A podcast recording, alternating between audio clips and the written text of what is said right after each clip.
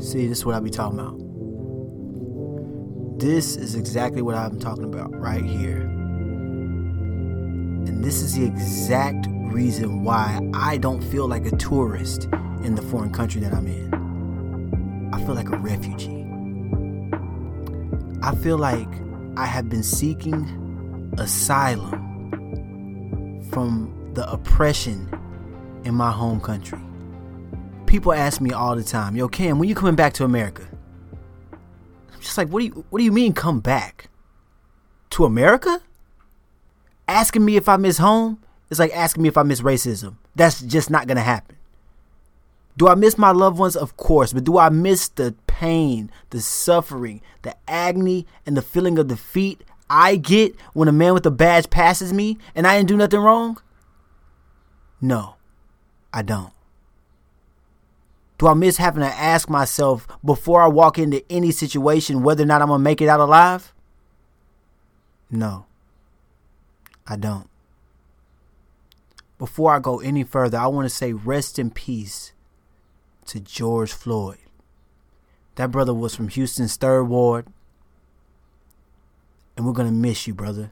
You were a strong influence on the community, a family man, a brother that moved away from Houston to chase opportunities, not to be slain by them.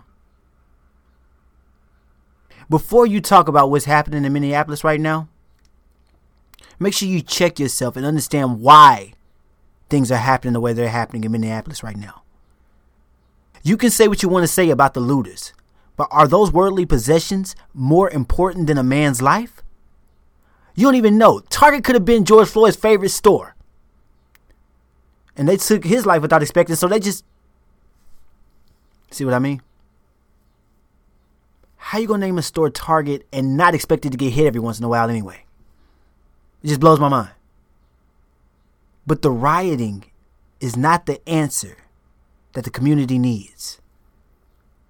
Because those type of people that we're against thrive in a rioting environment. They love chaos and disarray. That's home for them. In due time, you'll see in the videos. In due time, I guarantee you, the people that have those cameras will start turning on the rioters and seeing that a lot of them are not who they claim to be, meaning undercover cops. I guarantee you, there'll be videos released soon where you'll see police out posing like rioters, burning things up, tearing shit up, rebel rousing, because you know that's what undercover cops are paid to do rebel rouse.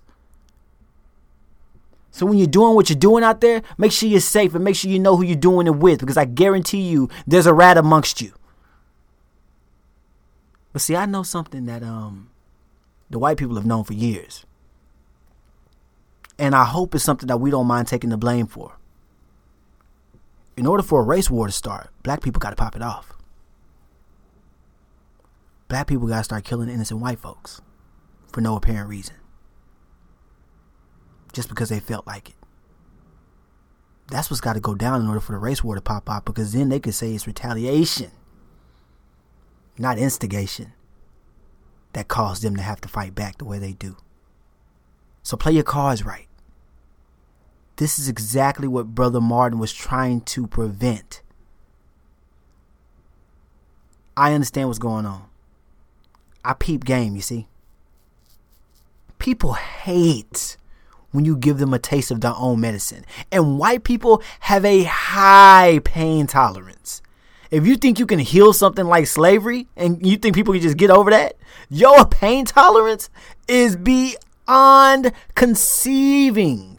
Because I guarantee you, once you serve them up a nice plate of humble pie, once you give them a good, nice side dish of karma, they'll fold into the savages that they've always been. The protesting more recently has to do with the fact that a police officer once again has murdered a black man for no good reason. It wasn't just about him dying unjustly. It's the fact that a police officer did it. It didn't help that he was white. I could have told you the man supported the president before we even went to his Facebook. So the racist thing, it really don't surprise me at all.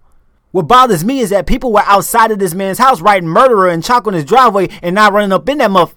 I digress. I digress. Because what we have here and what we will always have here is a failure to communicate until black folks lift every voice and sing till earth and heaven ring. And yes, I say black folks. Y'all made it that way. Don't call us African American. That's just so you can claim us on your census. That's so you can claim the black spending power. No, no, no, no. Call it what it is. We black. We're not even people. I remember when they wrote the Constitution. They wrote us in as three fifths of a man. Knowing damn well they stripped us butt naked at them auctions at them slave trades.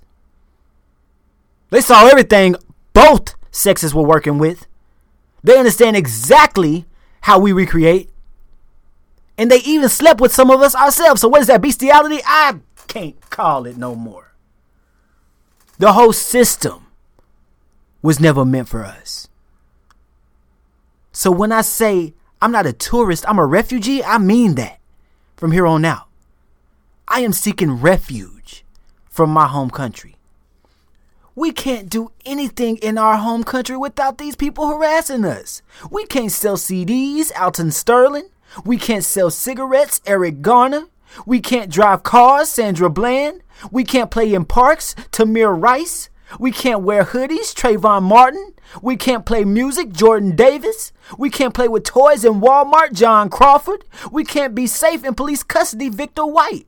We can't ask for help after an accident, Jonathan Ferrell. We can't walk outside, Rekia Boyd. We can't ride public transportation, Oscar Grant. We can't attend our own bachelor party, Sean Bell. We can't go to the store, Mike Brown. We can't sleep, Aiyana Jones, and more recently, Breonna Taylor. We can't pray, Charleston 9. We can't run, Walter Scott. We can't be afraid, Henry Bennett III. We can't comply, Philando Castile. And we can't breathe. George Floyd. Should I discuss any more why it's obvious to me what you must do, black people? Jordan Peele tried to tell y'all via the movie. Cameron A. Sharpe's trying to tell you on this podcast.